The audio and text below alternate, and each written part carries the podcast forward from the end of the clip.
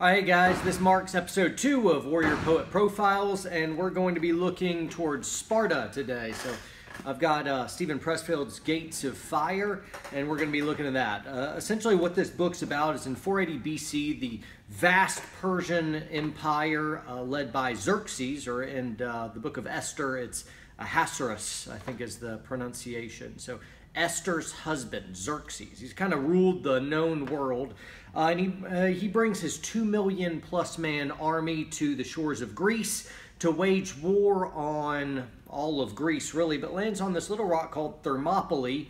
And the hot gates where this battle happens with just 300 Spartans and a few thousand uh, different allied forces, the Athenians and, and some other forces, and they do uh, battle against this. And it was just an epic battle, and this is true history. Steven Pressfield uh, makes a historical fiction. So yeah, a lot of this is fiction. He imagines different personalities and, and different events. But uh, what I noticed and what really struck me about him was he was a very careful historian. He, uh, so yeah, this is fiction, but the culture, the ideals, the government in general, uh, the military might and strategy, a lot of the personality traits, courage, patriotism are all really just, he nailed it. Uh, so uh, to get to know the Spartans in a really fun way through fiction, uh, but actually learn good, valuable history, I think Pressfield just rocked it. Um, so uh, secondarily, I noticed not only was he a real careful historian, but he was also just really understood with amazing depth and clarity the inner mind of a warrior. Uh, the struggles uh, during combat. Uh, and noticed he just keyed in on some stuff that really somebody was, uh, uh, you know, viewing from afar, someone without experiential knowledge wouldn't really know. So he just nailed those two elements. So for me, I was a big, big fan. And I learned some good stuff about Sparta. It's really embarrassing for me that I hadn't read this many times uh, before now. But anyway, man alive. And, and I would say as well, with these warrior poet profiles, uh, the idea is to grab a certain personality and view how they're a warrior poet. Uh, with the Spartans, you know, I could jump for King Leonidas, but throughout this book, I really fell in love with the personality of a guy named Dienekes. Uh, but regardless, really all the Spartans, they, they kind of stood as one man. It's like a culture of warrior poets. So though I'll uh, hit up uh, King Leonidas and, and Dienekes, uh, really I'll just be talking about Spartans in general. So uh, anyway, I was very, very impressed. Uh, some other things that uh, Pressfield really keyed in on when it was talking about the mind and struggles of warriors was one, he nailed the sense of humor type aspect. Uh, and so I've got all these different references, and if y'all don't mind, I'm just going to, uh, well, if you do mind, you're just going to change the channel. But on uh, 149, uh, this kid was getting basically beat, punished before, uh, you know, board of elders. Uh, and what they were looking for was this kid to basically break, and this is one excerpt. It says, the prized response, the one that peers look for is humor. defect, de defamation with a joke, and the coarser the better. Laugh in its face. A mind that can maintain its lightness will not come undone in war. And I think that's absolutely right. If somebody doesn't have a good sense of humor and can't laugh at their misery and laugh in the midst of terror, usually they don't have the mental uh, um, the uh, ability to really come. They'll, they're too brittle. They'll uh, buckle uh, when stress comes. So being able to laugh in the midst of uh, terrible, terrible end that's right on the uh, other side, it's uh, it's a real cool thing. Uh, another thing came from uh, let's see, page 371 right here. Um, let's see, th they were running kind of this black op behind the Persian lines to try to assassinate Xerxes, the Persian king. And Dienekes, with this other war scouting party, is going around there um, uh, basically uh, traveling in the you know mid-waist water and they're just miserable. They're all cut up and bloodied and limping from battle so they could barely move. And Dienekes, kind of my hero here in the book uh, his leg becomes entangled in some reeds and he falls underneath and it's really cold and he comes up snorting like laughing. And someone's like hey what are you what are you laughing at? And he was just I was just wondering if it's possible to get any more miserable. And he chuckled darkly. I suppose if a river snake crawled up my butt and gave birth to quintuplets. Uh, and all kinds of stuff that y'all saw from the movie 300, which is a, a not nearly as good of a count uh, of this, but it had some really good moments as well. You see Dienekes, he's like, we're with you, sir, for Sparta. That was Dienekes, the guy who jumps really far. I think that that's uh, who it was uh, based on. But yeah, yeah, it was because uh, it's like uh, uh, Xerxes. Uh, army is so vast, their archers blot out the sun, meaning there's so many arrows it blots out the sun. And he's the guy that says, "Then we'll fight in the shade." And that that kind of dark sense of humor is ever so befitting a good warrior. that mental elasticity and levity uh, that he brings. So cool. Uh, so um, anyway, also dealing with fear, I thought was a really good thing. It's not, you know, soldiers, and I remember a quote by George S. Patton uh, about this, old blood and guts, uh, talking about uh, what courage was. It doesn't mean that you don't get afraid. It's what you do once you are afraid. And so even the Spartans, he didn't try to immortalize them as these fearless, stoic, statues of courage. Instead, he brought a very human element that I thought was very realistic. Uh, so um, uh, there's uh, this place uh, where Dienekes is asking a couple young upcoming Spartans who are still kind of in their training. He's like, listen, hey, what defeated uh, our foe on the battlefield? And the boy responded, our steel and our skill. These, yes, Dienekes corrected him gently, but something more. Uh, it is that and he gestures up toward the slope uh, to the image of Phobos. Uh, that's uh, Greek for fear. And he says, uh, Fear. Their own fear defeats our enemies. Now answer this what is the source of fear? And Alexandros' reply faltered, and Dienekes reached with his hand, touched his own chest and shoulder, and says, Fear rises from this, the flesh. This, he declared, is the factory of fear. And so Dienekes is this great warrior poet, this great warrior philosophy, plumbs the depths of fear, gets intimately aware of it. I come up, and I know this is stupid fiction, but the movie quote uh, stuck with me. Uh, in this, uh, one of the latter James Bond movies with Daniel Craig, uh, he's in, interviewing this sex trafficked gal, and uh, she says, What do you know of fear? And he answers back with those uh, those blue eyes of his, and he said, "Sounds like I got a man crush on him." I don't. ah, I should totally edit that out. Shut up, all of you. Shut up. Uh, so, any, anyways, answers back all there is, and I thought that was awesome. You know, he wasn't above fear either, so that was that was good writing right there. Uh, uh, but anyway, I, I, I really like that. And then he begins this discussion on what is the opposite of fear. And it's meaningless to just say fearlessness. That's just playing with words. What's the true opposite of fear? And he answers that a little bit later. And as we keep going on through the uh, this little interview here, uh, we'll uh, deal with it. Now let's talk about why the Spartans, and particularly Dienekes and the Spartan king, King, king Leonidas, were warrior poets. One, because they're incredible fighters. That's part of the thrust here of the channel. Not just poets, but amazing fighters, skilled at violence so that we may protect people uh, as well. So that's that's part of the big pillar of what we're trying to accomplish here as fellow warrior poets. It's not just a gesture, tucking a gun in our pocket and saying warrior. It, it's training, it's effort, it's work. And these guys were uh, not just strong, but they were brilliant tacticians disciplined and, and students of psychology and positioning and timing and all those elements that they brought to the battlefield. Uh, here I've got a cool excerpt that kind of captures the spirit of this. It's on page 296 and here it is right here. Ah, oh, that felt good.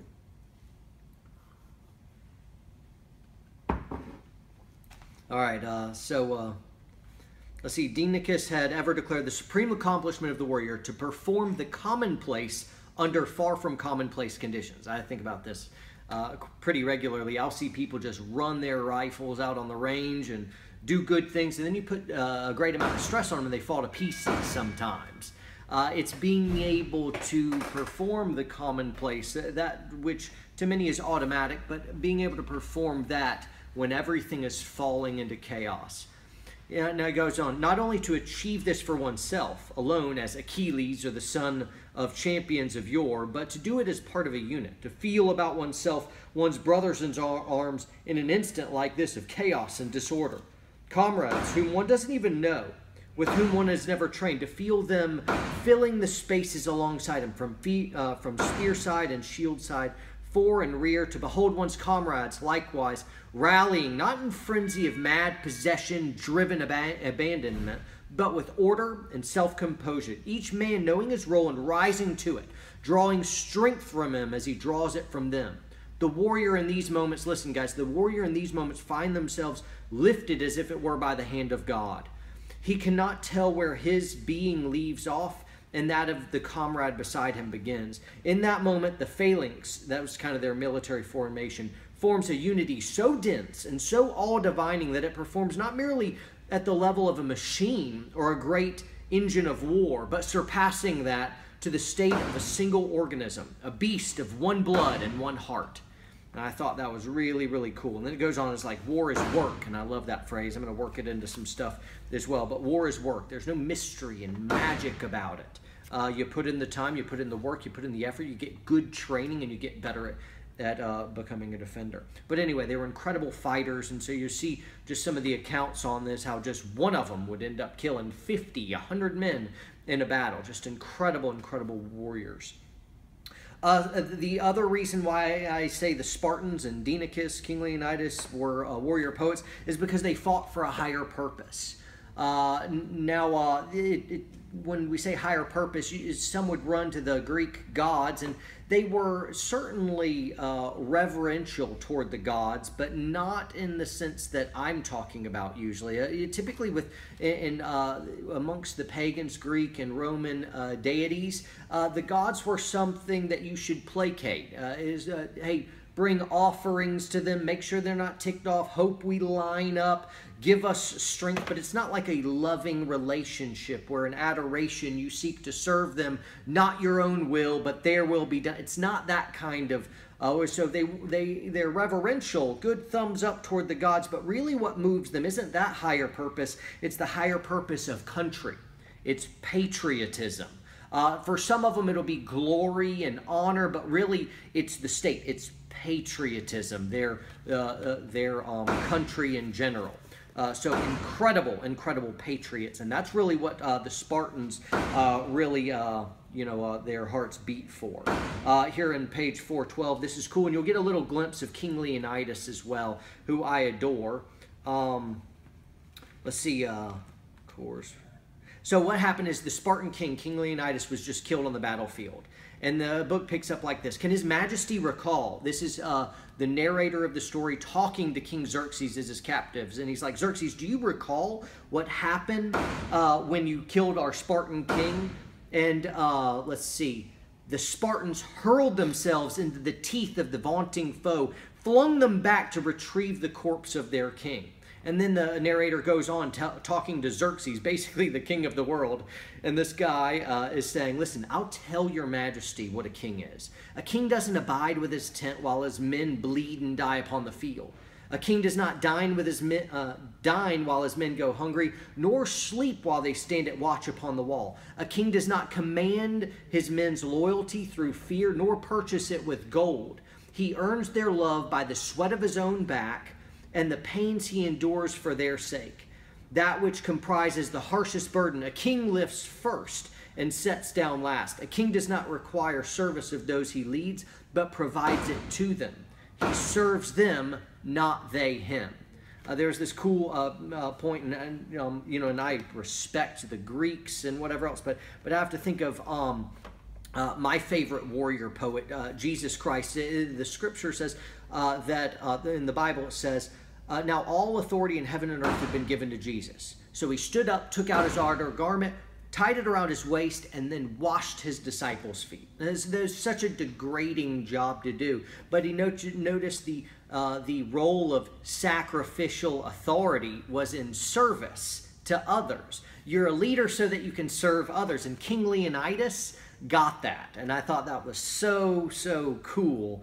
Uh, and so uh, there was one point where uh, a bunch of uh, you know uh, you know dudes from different uh, allied forces, and they're going to build this uh, wall before the Persians show up to keep them out. And they're uh, showing up all these different plans, and they couldn't agree or on the plans for the wall. And finally, King Leonidas gets sick of it, and he just stands up while everyone's arguing, goes out, buys a bit, gets a big boulder, and he just starts building a wall. And then everyone just dismisses the plans, jumps in and starts building the wall as well. And then once everyone joined in, he just kept working and working working until the wall was his. And he's like a 60 year old, old, tattered, you know, scarred up Spartan. And here he is, you know, just you've been like for, for some a warrior to live that long, I mean, it's probably because he was just too stubborn to die. It's like a, a it's like a first star sergeant in Ranger Battalion. Now, a lot of times they're not physical specimens or anything. They're just so stubborn. Pain doesn't even try to stop them anymore. Uh, so uh, anyway, that's funny. Um, let's see. There was. Uh, um, yeah. Anyway, uh, they fight for their king, their sons, uh, their um, their wives.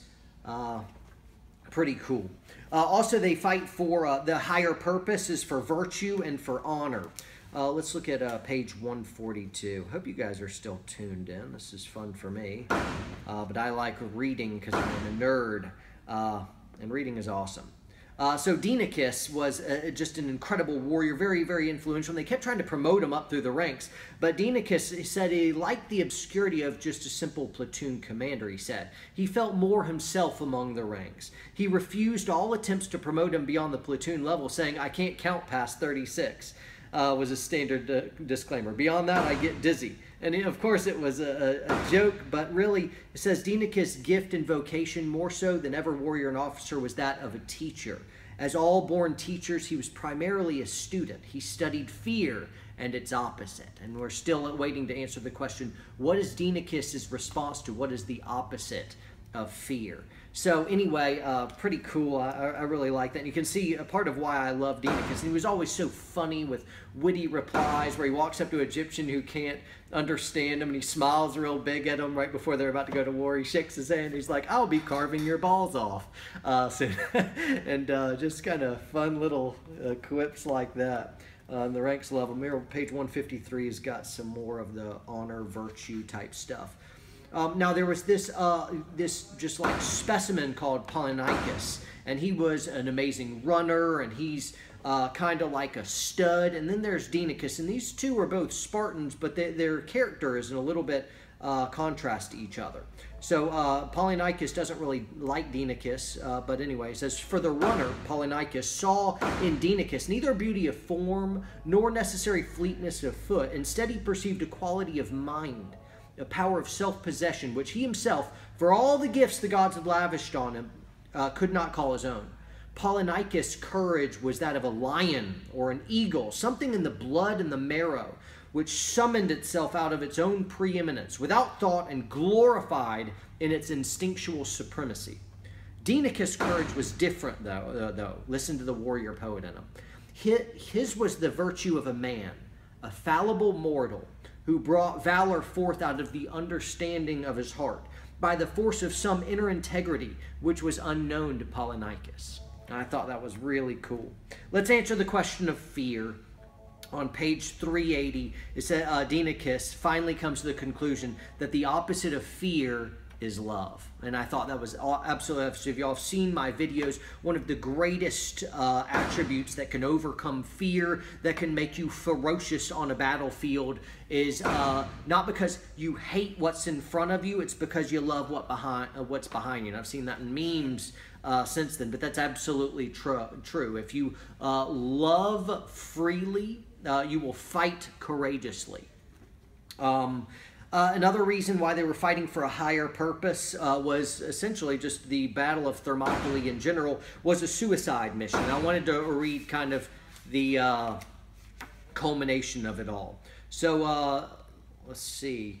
Um, there was it starts off in page 402 where the Egyptian comes as kind of like an emissary and says, "Hey, last chance. Xerxes doesn't want to kill you. He just wants your weapons. And King Leonidas is like, come and get them. But he didn't say it like Gerard Butler did, I don't think. because Leonidas laughed and told them, come and get them. So uh, anyway, um, let's see. Behind the wall, Leonidas took station before the assembly. Uh, the tricep muscle in his left arm had been severed. He would fight today with his shield strapped with leather across his arm. The Spartan's king, Spartan king's demeanor, nonetheless, could only be described as cheerful. And that's awesome because they're completely surrounded. They're all about to get annihilated. They know they're going to die. His eyes shone and his voice carried easily with force and command. Why do we remain in this place? He addresses all his troops and um, yeah. He says a man uh, would have to be cracked not to ask this question. Is it for glory? And I, I do this very well because I've got my Spartan King Leonidas beard going on. It's not that epic, but you see the point? It's it was for this that I did this, and now I like it, so I think I'll keep it. Uh, is it for glory? If it were for that alone, believe me, brothers, I'd be the first to wheel my butt to the foe and trot like hell over that hill. He's gone, and laughter greets uh, him from his men. Uh, he let the swell subside, raising his uh, good arm for silence, because this one's just kind of hanging off of him loosely. He says, If we'd save our skins today, one by one the separate cities would have caved in behind us until the whole of the uh, Hellas uh, had fallen. That's all of Greece. The men listened soberly, knowing the king's assessment accurately reflected reality. He says, But by our deaths, here with honor, in the face of these insuperable odds, we transform vanquishment into victory. With our lives, we sow courage in the hearts of our allies and the brothers of our armies left behind. They are the ones who will ultimately produce victory, not us. It was never in the stars for us. Our whole our role today is what we all knew when we embraced our wives and children and turned our feet upon the march out to stand and to die. That we have sworn and that we will perform. Our allied brothers are now on the road uh, going home now. Uh, and he gestures down the track, uh, the road that ran to the southern Greece in safety. We must cover their withdrawal. Otherwise, the enemy's cavalry will roll unimpeded through these uh, gates and ride our comrades down before they've gotten 10 miles? If we can hold a few hours more, our brothers will be safe. So you see, it was a suicide errand, but they, they thought through the inspiration of their heroic deaths, it would send a ripple effect of heroism throughout all of Greece, and one army would now stand ready to avenge uh, those warriors who had now, though it's slain, had ri- risen immortal in their eyes. Also, it was to cover the retreat of the rest of the allies who could go back, regroup, and uh, perform, having already faced and gathered great intelligence of the enemy. Uh, so, anyway, these guys were warrior poets and a half. Uh, so, through their example, my hope is that we would all be emboldened, that we would be strengthened as we learn from their example and we uh, continue in our quest uh, in heroism, in virtue, and honor, in uh, uh, learning the opposition or the opposite of fear. Uh, and uh, guys, read, read.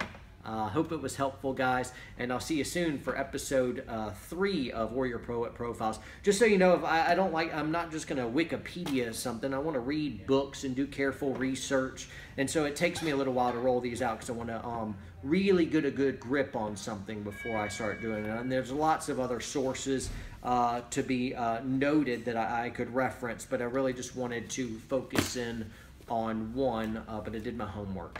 So uh, anyway, comment, like, subscribe, share. Thanks for staying tuned, and uh, see you next time, guys.